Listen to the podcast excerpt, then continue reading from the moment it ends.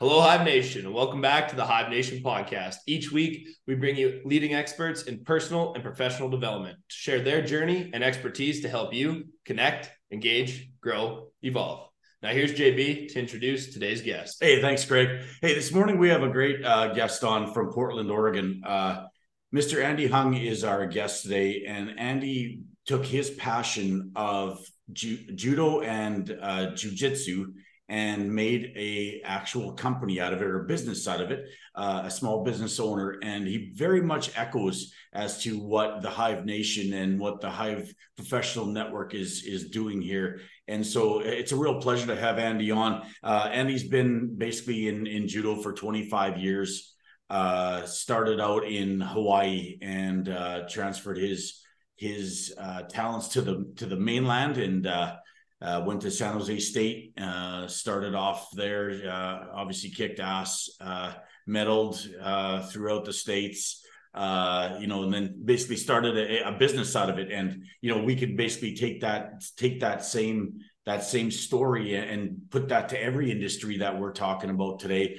But Andy took it from judo, and Andy, it's it's a pleasure to have you on the show today. Hey, I just want to say thank you both for the opportunity and sharing your platform with me. Uh, just right off the top, I appreciate the opportunity, and it's my pleasure to be here today. And uh, super stoked to just dive into the um whatever conversation, wherever the rabbit holes kind of lead. Um, you kind of we were kind of talking beforehand. Um, just being passionate, and then I feel like what, looking through you guys' content, you guys are kind of doing a good job of like getting a network of passionate individuals from all walks of life, all sorts of industries, education, whatever it is and creating this nice like network. So I just want to thank you guys both for allowing me to actually like plug into that network from the top. So thank you very much for being here today. You bet. Speaking of speaking of plugs, actually, I need to do this real quick. So you're stateside. We've had a lot of stateside uh, listeners and viewers lately, and I had one reach out to me. So shout out to my partner in crime, Courtney is her name in Montana. She's our newest and latest fan. So uh, shout out to you, Courtney. Thanks for the uh, thanks for the plug. Uh, but anyways. Uh, getting onto it andy can you can you talk to us a little bit about how you decided to transition your passion for judo and for or for even uh, combat sports into a you know a small business as in uh, dojo outfitters? Yeah that's a great question. I mean we could that, that question could probably be the whole the whole podcast right? If you talk perfect. So if you talk to anybody it's it's a it's a journey of um a thousand steps with a lot of people helping me and supporting me. But the bottom line is, um, you kind of touched on it. I did. I've been doing judo jitsu my entire life since I was 13. I'm 38 now, and um, I was fortunate to go to San Jose State, um, the Olympic Training Center on the West Coast, that is attached to an education system, and I ended up getting my business management degree. Um, it took me some time. I was a I was a full time judoka and like a part time student, so it took me some years, but I did get my business degree. So even from uh that college time, I was already training and already developing my business acumen. And um, once I got out of college and graduated, my brother and I moved to Portland, Oregon to open up Portland Judo. Um, we recently left that gym a couple years ago. Um, but that gym at one point was also one of the largest dojos in the country. And kind of just over time developing that business acumen, making a lot of mistakes. Um, we could do a whole nother thing. I'm, I'm sure if you talk to any business owner, um, making mistakes along the way is actually um, part of the learning process. And I think it actually helped me become a more passionate individual. Um, but long story short, I just felt like coming from Hawaii, um, there's these things called swap meets. You probably have them uh, probably in Canada. But essentially, what I'm really trying to get to is being a young kid in Hawaii, we would my dad would take me to these swap meets and we would learn commerce pretty much like I don't know, like bare bones. So if there was a car that I wanted for ten dollars, would give me six and be like, okay, we'll go get it for six. Or if you wanted to buy two for one specials, just like on the cuff, off the cuff, local um, commerce. I remember that distinctly as a child.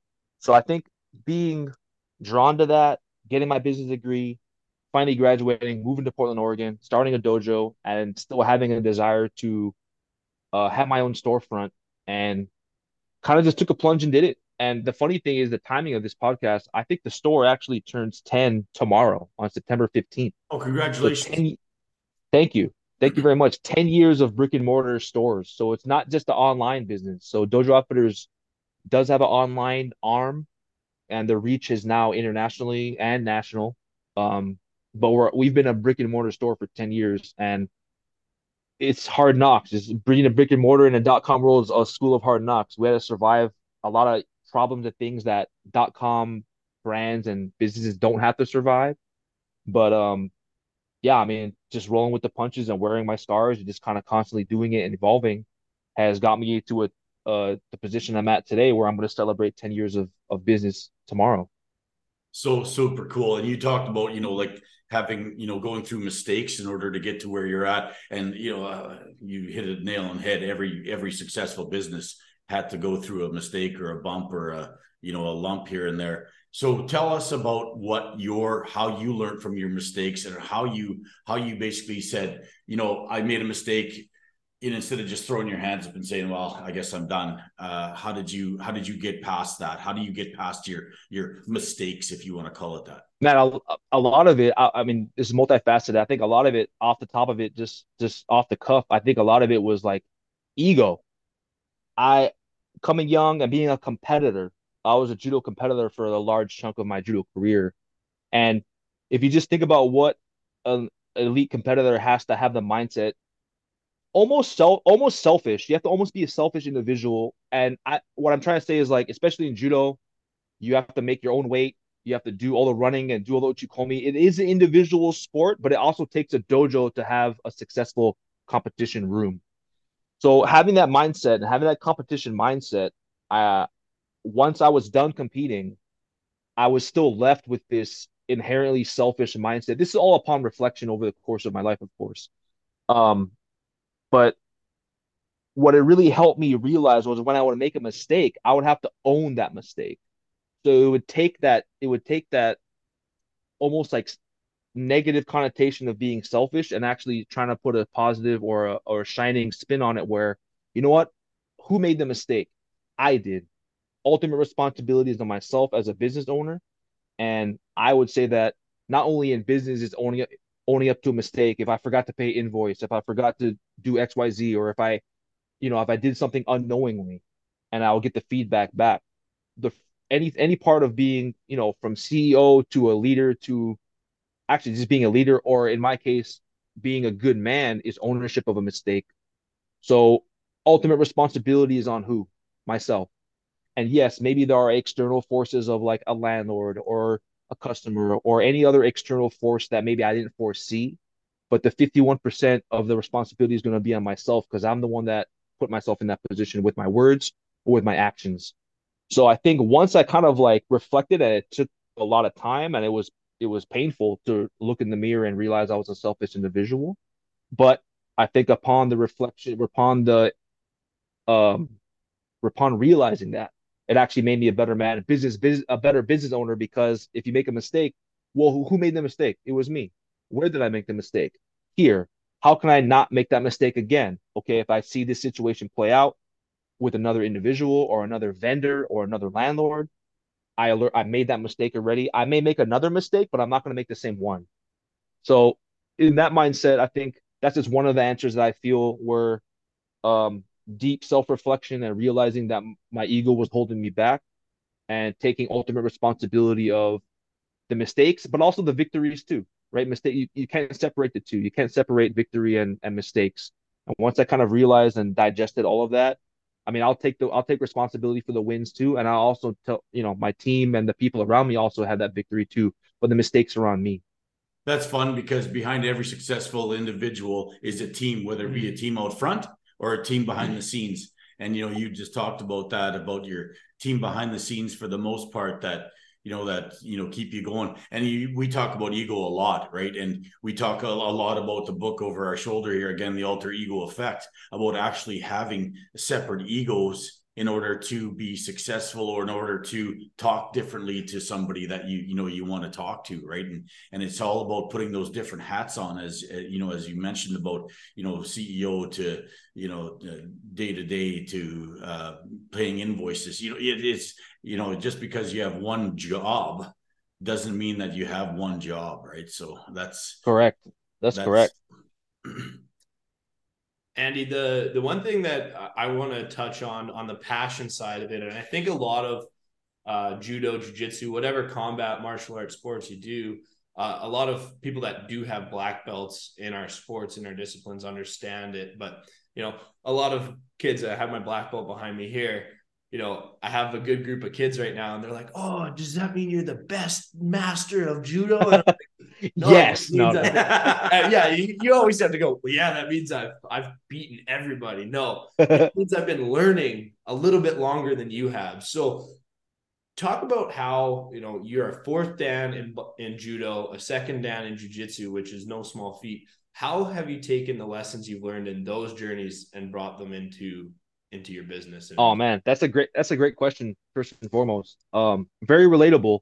And as a martial artist yourself, I think I think you understand how they can be relatable because, um, in one facet, if you even get a black belt or a, or a first degree dan in anything, it's never it sh- if done correctly, it shouldn't be given to you. It should have been earned already. So over the course of my life or a martial artist's life, they'll understand that you only get in what you put what you put you only get out what you put in. So the effort and the desire and drive to show up, do the practice, get your beatings, keep going. Like you're not if done correctly in the in a healthy dojo, it should be earned from the start and not given. Um, I think what my mind immediately went to was like the darker your belt or the more degrees you get, the more responsibility it is, hmm. whether you want that responsibility or not. Because if you're if once you finally get your your first degree black belt in judo, um, you may be considered a sensei and now you have kids looking up to you you have younger belts looking up to you and just the fact that you tie that belt on and step on the mat you're assuming that responsibility again whether you want it or not. Whether you whether you, you can't tell kids in the dojo or younger people in the dojo hey don't look at me you know don't pay attention to what i'm doing. They're, you're going to get that regardless if you step on the mat. So maybe that means that you train harder or you stay on the mat or, or you show up early and clean the mats or you stay late or you grab the the youngest or the or the least experienced individual and you try and give your strength to them there's so many unlisted things that come along with wearing uh, uh, a darker belt that sometimes i feel from from the bottom i don't want to say bottom in a derogatory way but like in the hierarchy of the structure of belts like it's hard to explain the responsibilities uh, that the higher rank will receive to the younger belt because they're just not there. They're just not there. Sometimes they think they're there, but they're not ready for it. Or uh, they're the type of person that if you give them that power, they're gonna squander that power or abuse that power.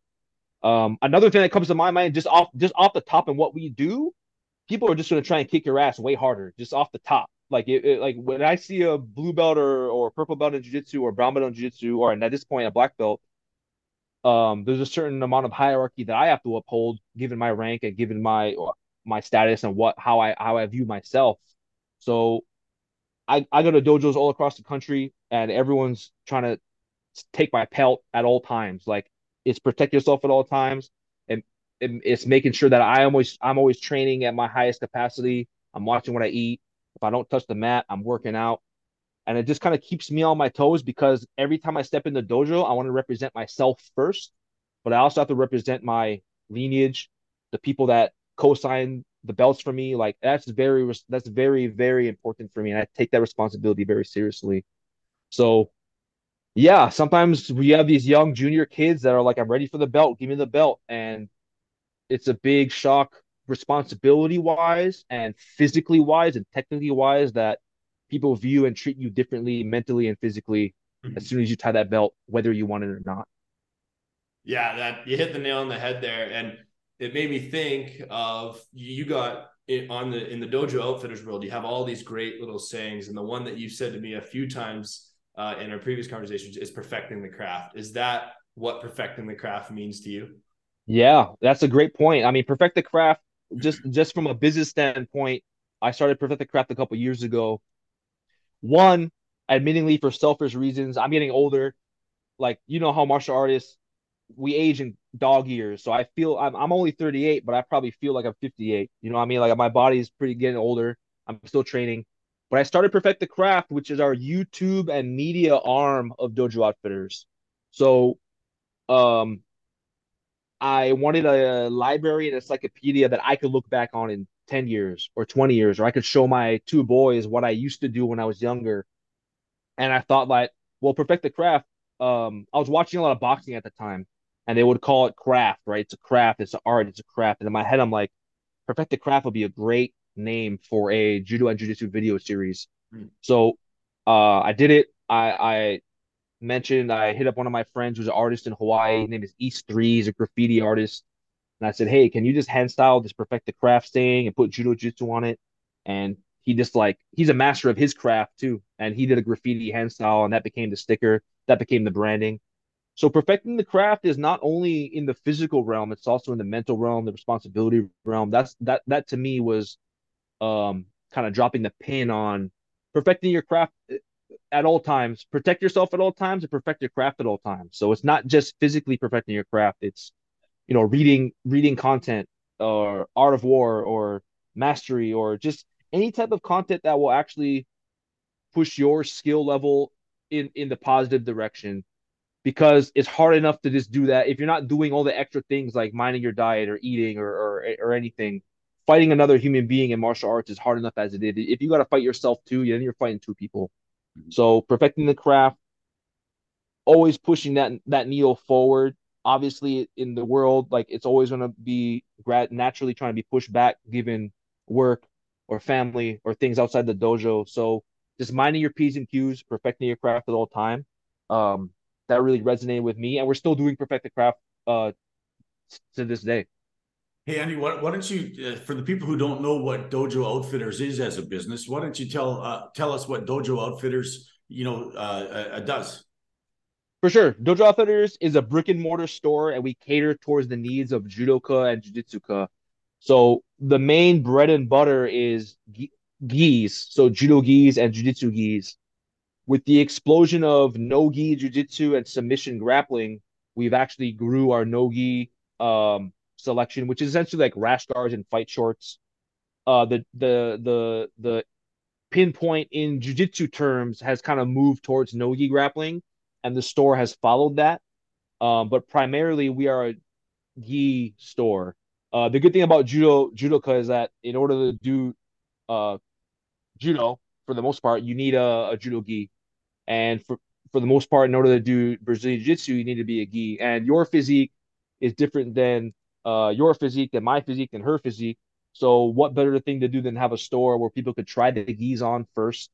And we probably have over 50 brands of gis, uh, different vendors, different sizing, different materials, different cuts of gis. So over the course of, of 10 years of business, I unknowingly became like, you know, it takes 10 years to master anything. I'm sure you guys heard that before 10,000 hours, or it might, it, I like to think of it in years.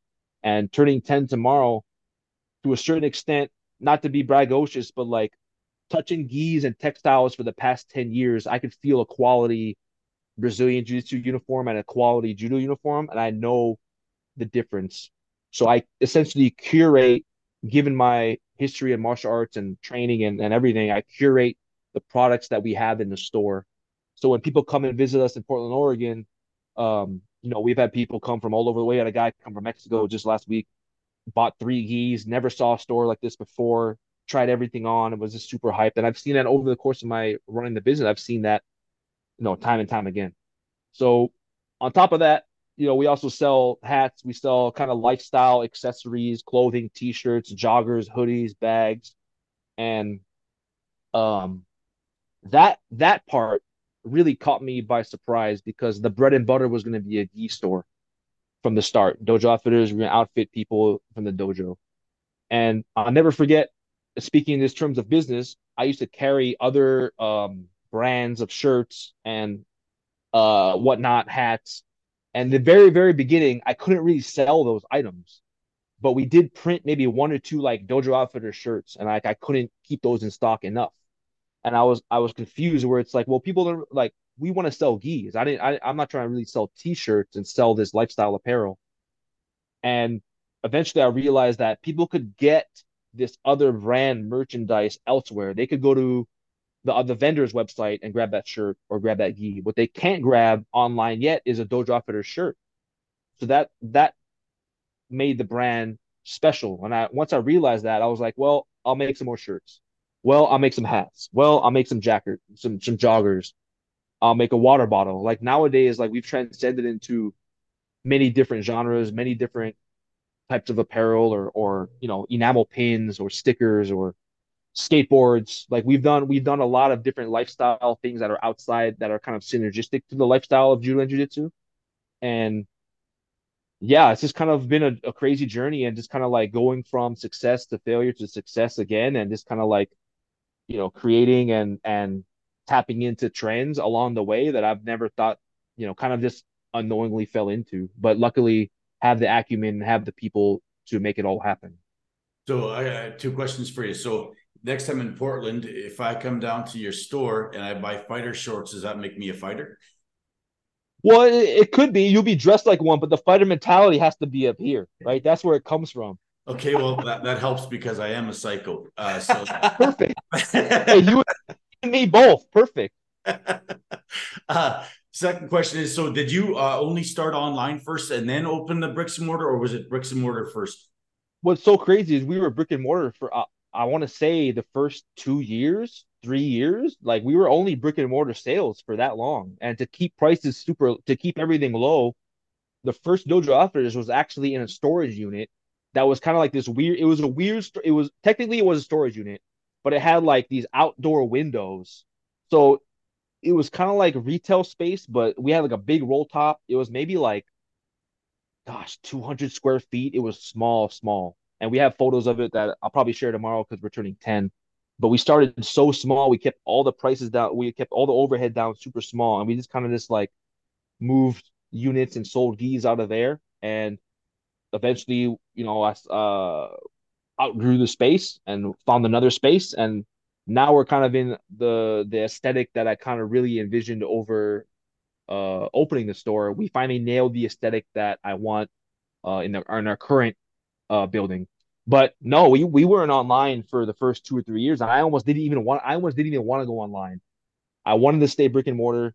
Um, I was kind of just naturally gravitated towards that. I felt like even now, even now, I don't really view, although I should, I, I don't really view like Amazon or or other online retailers as competition because I'm dropping my pin first on brick and mortar, and then we have the outside the, the online sales is coming after that. So if you guys ever come to the store, if you ever seen the store, I make sure that it's curated, it's clean. Like I said, I set the environment for anyone that may come internationally. If they come from Korea, if they come from Mexico, if they come from Portland, they come from California, wherever they come from, that it lives up to the expectations of what I'm saying it is, of what it is curated. It's a special place for judo and jiu-jitsu practitioners. And there's not many of those. There's not many brick and mortar stores for judo and jiu-jitsu ka. And if there were, I've probably either been to them myself or know of them. And it's a very niche and small segment. Um, and I, am just happy to be a part of it and be a, a, leader in that in that small niche. Love it. I think that's a really important message that you know, like we said, I think off camera on how you can copy and paste this passion into what what whoever listening to this is passion is. So you focus on the culture and your vision opposed to trying to be too big too fast and that has you know 10 years in business is no small feat but you know that's what drew me when i found out what dojo outfitters was the culture of it. Because if we look at hockey there's so much cool hockey stuff you can get football baseball. But i'm like why don't we have sweet judo t-shirts? Like i want a judo yeah. Like and you got some great branding. So was that always the mission focusing on the culture and like the branding and the vision before you know growing and and uh, and realizing that yeah that's a great question i think a lot of it was was kind of like you said we mentioned off camera but mentioning it now was um the realization that i could be a person that brought clean designs to at least judo And I'm I'm right there with you because we're lifelong judoka, and every time you go to a tournament, some of these T-shirts I see for judo places that make me cringe. And the one I always bring up, that's always that I, whenever I see it, I always share it. It says, "Touch me, and your first judo lesson is free." I've seen and it, I'm like, it's the same. It's so bad. And I'm like, who, who A is buying that, and B, why is this the T-shirt that has five thousand likes on Instagram? Like, if you're a true judoka, that's not really even the mindset that you're gonna have. So once I see things like that, it's like, well, I'm not gonna do that. If you want to wear that, that's fine. I'm gonna drop my pin on something that uh, our judoka division. We have a T-shirt that says Ippon on it, and mm-hmm. all our all our artwork, all our artwork is always custom. So I'll find someone. We do a lot of hand style and graffiti kind of hand style, but always kind of tastefully done. One that says Ippon on it, and it says judoka division on the back, and it has our kanji logo. And to me, that's like something that's like clean. It's it's it's subtle enough. Everyone, every judoka will know what the Ippon is. So if you're wearing a shirt that says Ippon and I see you walking down the street, I'll say, "Oh, that's a judoka," without having it be like, "Touch me in your first lessons free," or just other something that's kind of corny, you know. So once I realized that I could be the person that could set that tone, or contr- I'm sorry, that could contribute to setting the tone, uh, and maybe change what could be offered to ju- the ma- judoka masses. Um, it made me almost like, okay, well, if there if there's if there's a a market for this, how can I uh, add to it, or how can I, as a judoka, how can we mutually benefit? I could I could benefit financially from making clean judo um um merchandise, and the market benefits because now they have another option that doesn't say something weird on it that you have to be judoka tied into that. Um, very quickly, one of the things that we did for the longest time, we used to make these hats and used to say judoka on it. And I'm a big hat guy coming from, I used to blog for hat, hat blogs all over the place. Oh, and I cool. knew that there was a, I knew that there was a pin that we could drop, but you could make collective, one of a kind colorways for hats. And we used to do these judoka hats um, that would sell out in a matter of a couple of days because it would just say nice and clean judoka we would do switch colorways, and once they sold out, they sold out forever. So if you like the color, you know, get that one. If you're, if, if we're never, we're never going to do a restock on any colors, and we kind of brought that collectors type of idea into the judo world, and um, man, it took off. And and we could at one point we couldn't keep the judoka hats in stock, and I knew I made it, and I knew I, I had a footprint in the culture when other brands that would copy and put judoka on their hats or put judoka here, because it wasn't being done before it wasn't being done before Dojo Outfitters did it. And I'm not being braggadocious, but I just know and I see the trends and I see what went on. And just to push the culture forward, that's another logo that we have is assisting to push the culture forward. Um, for me, that uh, let me know that okay, people are paying attention and other brands are paying attention, and imitation is the best form of flattery. So I took that for sure. And being Hawaiian, that's a big thing for you, right? Like culture, of being culturally sound in in your oh yeah yeah i believe so i mean coming from coming from the islands being from hawaii born and bred in hawaii um i think you're just made you're just you're just cut from a different cloth because you don't you don't want to be fake you don't want to be a fake individual because in the culture i come from you're going to get sniffed out and not only sniffed out you might get stomped out or you might get you know outed. And yeah, it's a very tribal country, uh, very tribal uh, where I come from, and and just being that kind of individual my whole life, um, it made me aware of rules to do and how to act and how I want to conduct myself as a man and a business, and how I don't want my business and how I how I personally don't want to conduct myself or stand next to or validate, because where the brand stands and where I put my face and my words matter so if the brand is next to another brand, like we do now, we're at the point where we do a lot of collaborations between, um, you know, Scramble or just or or or Fuji. Mm-hmm. At this point, there's a lot of brand. We've made it to the point where other brands will see our value. So whenever we're kind of working with a brand collaboration, I have to make sure that that brand social media is something that I want to stand next to. Is that something that I would want to wear? Is this is their history and what their message is in accordance to what my brand wants to stand next to, or is it what Andy Hung wants to stand next to?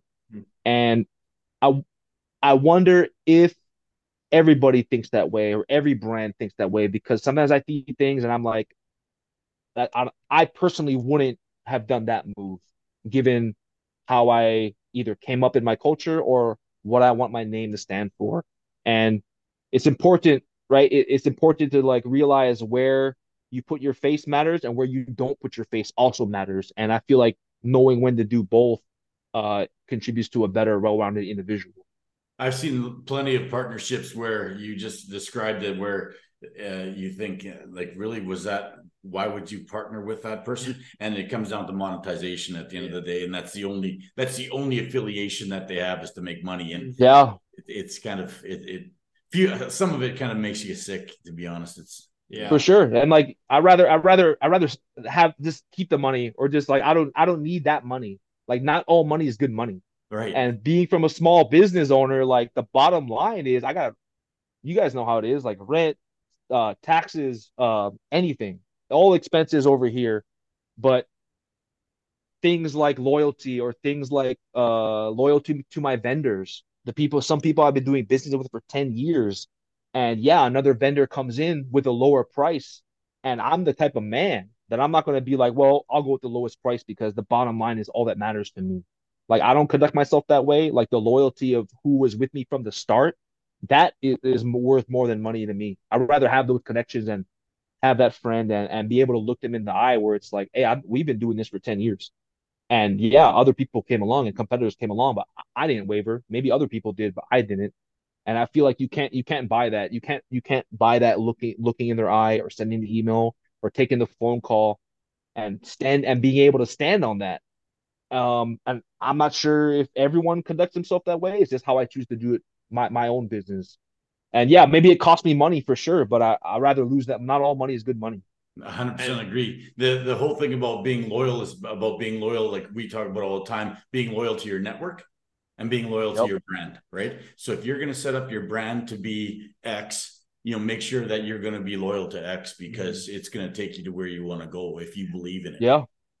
And, and yeah. that's one of the guiding principles. I mean, we've talked about this lots on why we created the Hive Professional Network. We wanted to bring people that do think like that. So, you know, if somebody's starting up a business, maybe it's judo, maybe it's jujitsu, maybe it's nothing but they can find people like Andy now and go, well, this guy knows about passion and how to guide it. And I want to connect two things for all the listeners that that really stuck out to me in that the last bit Andy had. One of the guiding principles of judo, and Andy said it, is mutual welfare and benefit for all. Clearly, if you haven't been listening, rewind it about 10 minutes. Andy has put that into everything he's done with Dojo Outfitters, with his coaching, and put that first. So take that lesson, know your passion, understand it. If you are the most passionate person in the world about golf shirts and you know everything about golf shirts, take that passion first, let that be your guiding principle, and then apply it to others and always keep that at the core. Don't worry about that quick dollar or being the flashiest. Worry about the brand, worry about the culture, and everything else will follow. Yeah, facts. I mean, you nailed it for sure. And like, you know, mutual benefit, like you said in judo, uh, that's one of the founding principles. And if, if imagine if everyone in business, which is probably impossible, but imagine if everyone operated in that in that way. It has to be mutual, it, which will never happen because not everyone's a martial artist. Not everyone's not even not everyone even wants it to be mutual. Mm-mm. Some people want it, they want it to only go one way, and um, I don't know. I, I I'm just not that kind of individual. It's not how I want to be. So I'm always trying to look at when I work with artists, especially artists that we commission out for, uh, you know, with my ideas, I'll send them the idea or I send them a prompt and the artist will send me artwork back. Obviously they're obviously they're compensated, but what I really try and drive to is like I never try and box in the artist that I'm working with because if I'm going to box them in, I'm going to limit their I'm going to limit their input. I'm going to limit their uh their their art and I'm not that's not why I'm commissioning them. That's not why I'm working with them. I'm working with them because I want them to flow freely and I want them to to express themselves. So even in the terms of just like working with an artist, I always try and make sure like it's mutual because I like your art, but I want you to create with these little bullet points, but pretty much anything you put out, we're gonna we're gonna work because I already like your stuff. So even in just terms of not even monetization or anything else, it's just like working with people. Let's make it mutual beneficial. And yeah, work. It, has been working for the last ten years for sure. And so, are you currently still coaching uh, both judo and or business, uh, Andy, at all? Well, I don't. I don't actually coach business. Um, although at this point, uh, I feel like I probably could. Um, I mean, I just coming across of being ten years brick and mortar.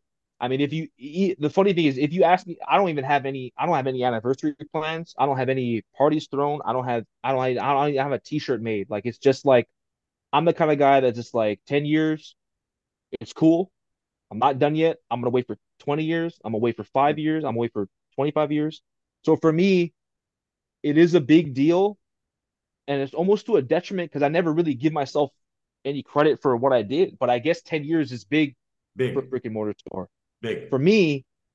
I'm gonna be doing it regardless. Like I'm not gonna stop until I decide to stop. So coming through COVID or coming through any type of brick and mortar issue, it was it was relentless. It was never going to stop. So for me, ten years is like, of course I was going to do ten years. I'm actually going to try and do twenty five years.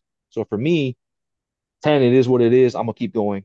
Um, I think I forgot the question. Unfortunately, I have had about a pot of coffee, so my brain is kind of just.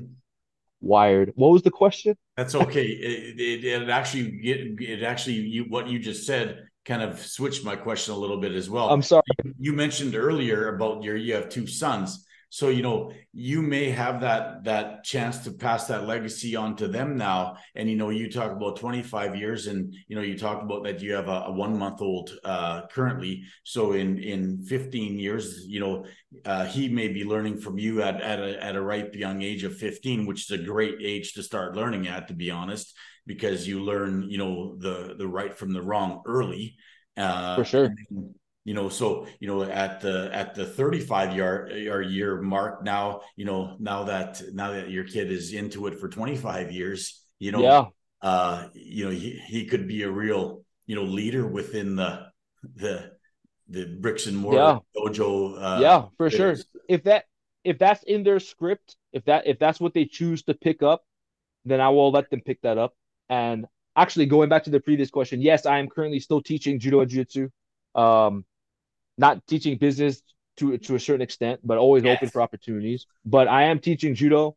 Um, and to kind of tie in what you just asked, I do take my oldest son. My oldest son is about three years old, a little older than three years old.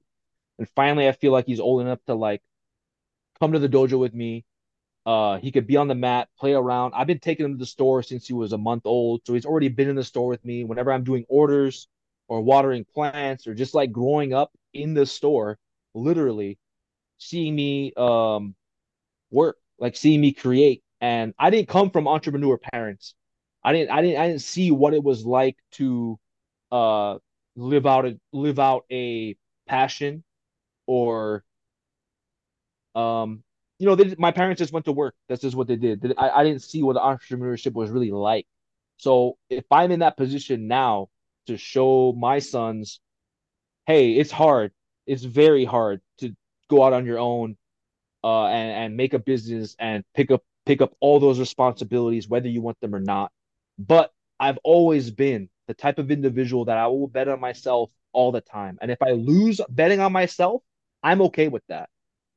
What I'm not going to do is bet on an external force, bet on another job, bet on some somebody else or somewhere else, because then I'm I'm giving all that power up to an external force. I'd rather th- pick up the dice, throw the dice on myself. If it comes up craps, then I threw the dice and I chose to pick up. I chose to do it, and I can live with that. And so far, overcoming and, and just just being relentless and just always coming back, getting thrown for Ippon and coming back. And it's hard to beat somebody that shows up every day you don't have to be it helps to be the smartest it helps to be the toughest but it's the one that like evolves the, the, evolves with the current environment or adapts to the pressure or or sees the vision three years in advance or two years in advance that's the one that you know makes it and if i could show my two sons that man that that's that's then me as a father you know that's that's a success for for me for sure I'll tell you what, Andy, if you could show this to your kids in 10 years from now and know that they have such a positive role model, it, oh, in, yeah. In there, right, right, sitting right in front of them, uh, there's a lot of kids that don't grow up with that positive role mm-hmm. model and uh, you know their lives go south in a hurry right so to have a positive role model like you and you know having somebody to look up to like you know taking your kid to the store at one month old and now three years old uh, that's invaluable you know in this day and age you know there's a lot of kids that don't get that. They don't get that opportunity. You know what I mean? And a lot of kids see that and see their their dad come home from a dead end job that he doesn't like and complains about it the whole yeah. time. You know, yeah. Now you have this, you know, successful business that you are, you know, you know, letting them see that, you know, it just doesn't come out of the sky you have to work for it but at the same time you know having somebody to to uh, you know talk about the the yeah. tribulations of getting that business off the ground you know that, that's that's worth its weight in gold you know like it's invaluable yeah and that's yeah, and then you talked about not not being able uh not being a business coach and greg said not being a business coach yet uh, somebody like yourself just with the conversations we've had so far is uh you know a, a, a mentorship uh, from a guy like yourself would go huge to somebody mm-hmm. you know who they could be 15 or they could be 50 to be honest with you. Just to hear the words that you've said today i think no, i appreciate that. take something out of that because you know there's more there's more to just starting a business by saying i'm just going to start a business today. Mm-hmm. you know yeah, yeah, i appreciate that. Yeah, yeah. thank you because I, I don't view myself in that in that lens but when people like yourself that you've talked to i mean the panel and the people that you've had on this show alone for you to say those words to me i appreciate that very much. So thank you you're very welcome. Thanks for being on. I, I we really appreciate this. Mm-hmm. Like this, this every time every time we have somebody on, you know, and you you mentioned uh your words were that you bet on yourself. Uh, I first heard those words from our friend Nik Lewis, who is a CFL Hall of Famer, and he said that to me. Uh, I'm, I'm going to say about three years ago now. Um, we were talking on the phone one day, and he said to me, he goes, "We were talking about DraftKings, as a matter of fact." And okay, yes. Yeah. And he said to me, he goes, I don't actually do DraftKings because I just bet on myself. And that was the, oh. conversation. I'm like, all right, mic drop. I don't need to talk about DraftKings. I don't need to talk about how I lose on DraftKings every weekend, right? so yeah, that was his words to me was I don't play DraftKings because I bet on myself. I'm like, why do I play DraftKings? yeah. Yeah. Right. So yeah, betting on yourself is huge, you know, within being an entrepreneur and being able to be successful. And uh, you know, I think we all bet on ourselves to the point where it's like, uh, i am just going to keep betting on myself. You know, mm-hmm. whether the bet comes up, you know, red or black, I'm still going to keep betting yeah. on myself. Yeah, I think so. And and you know, what's funny is to keep that to keep that uh, metaphor going like the more the more that you pick up the dice and the more you throw them and the more you you take the risk the more comfortable you get the more you you you're able to ride the successes. And then you also be able to weather you know the dry times and weather the the difficult times because i think the i think the the pain and suffering comes from trying to split the two. Uh, the, and the difficulty comes from trying to split the two of like i only want the wins but i don't want the losses and over the course of my life, realizing that it's it's a impossible to separate the two, and the pain comes from trying to differentiate between the two. So for me, once I realized that, it's like I'm also a habitual risk taker too. I, I I've stopped taking a lot of risks because I have two I have two boys now, but I was very fortunate for for if you're thinking about starting a business, uh, the best time would probably be 10 to 12 years ago. The second best time is today, because I was I was what? It's gonna be 10. So I was 28 when I started Dojo Outfitters, which is way young enough because if Dojo Outfitters failed for three years or five years in, and I was like, you know what? It's not working. I don't want to do it. I'm only 32, 31, 33. Like I could still just get a regular job at Costco and I'll be fine. Mm-hmm. So when I when I when I realized that my age and my youth was my my my my strength, which I'm sure all your listeners probably heard before, like time is the most valuable asset. But the younger you start, the better because you'll make all the big, all big mistakes and all the things that you, all all all the bad things that can and will or maybe will happen. At least you'll be younger and you can always come back. So as I'm almost nearing 40 now, and now I have a family and two kids, now my risk taking is a lot more strategic. It's a lot more I can't overextend or overreach myself because if it's not good for my boys, it's not good for me. Mm. So now I can't really take that much risk. Luckily, I was a risk taker back in the day, so I could still benefit from those dividends and those gains. I could benefit from those losses and those lessons.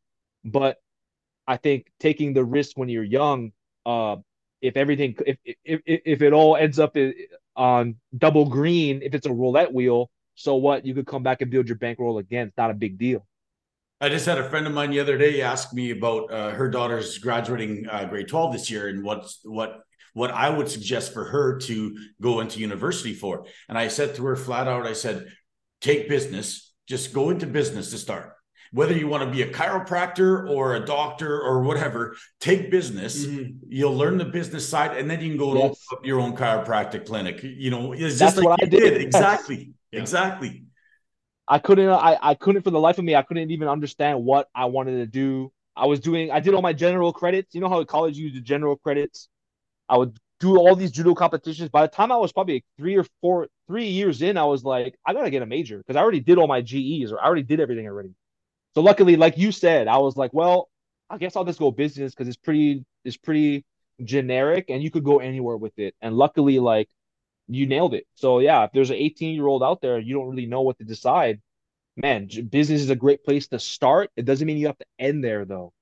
Exactly, and then you from business you can become an entrepreneur like yourself, or you can uh, you know work for whatever a hospital. I, I don't know, you know work wherever you want. Yeah. But the thing is about taking business; it'll set you up for that next step, whether that be owning your own place or working for somebody at a high level. Mm-hmm. Correct. Yeah. And the good thing about being business is may, this may not apply to everybody, but I had to take, I, I never forget, I had to take the same accounting class like three times. I failed the same this accounting class. I couldn't wrap my head around it. So I'm admittedly not the sharpest number tool in the box, but I still did the class. I still graduated and passed the class. So business, I would just say is like, hey, general, if you have a good head on your shoulders and you like to work hard, business is a good place to start because like you said, you could go anywhere from that. So you don't have to be the sharpest or the best looking tool in the box. All you gotta do, all you gotta do is be a tool. All you gotta do is be yes. There's hope for us after all, yes. JB. oh, you got anyway, you you know, you could have a, a great mustache, you could be mustacheless. Business is a good place to start. Love it. At least I have a nice smile. That's what my mom tells me anyway. That's what a mom a mom would say that for sure.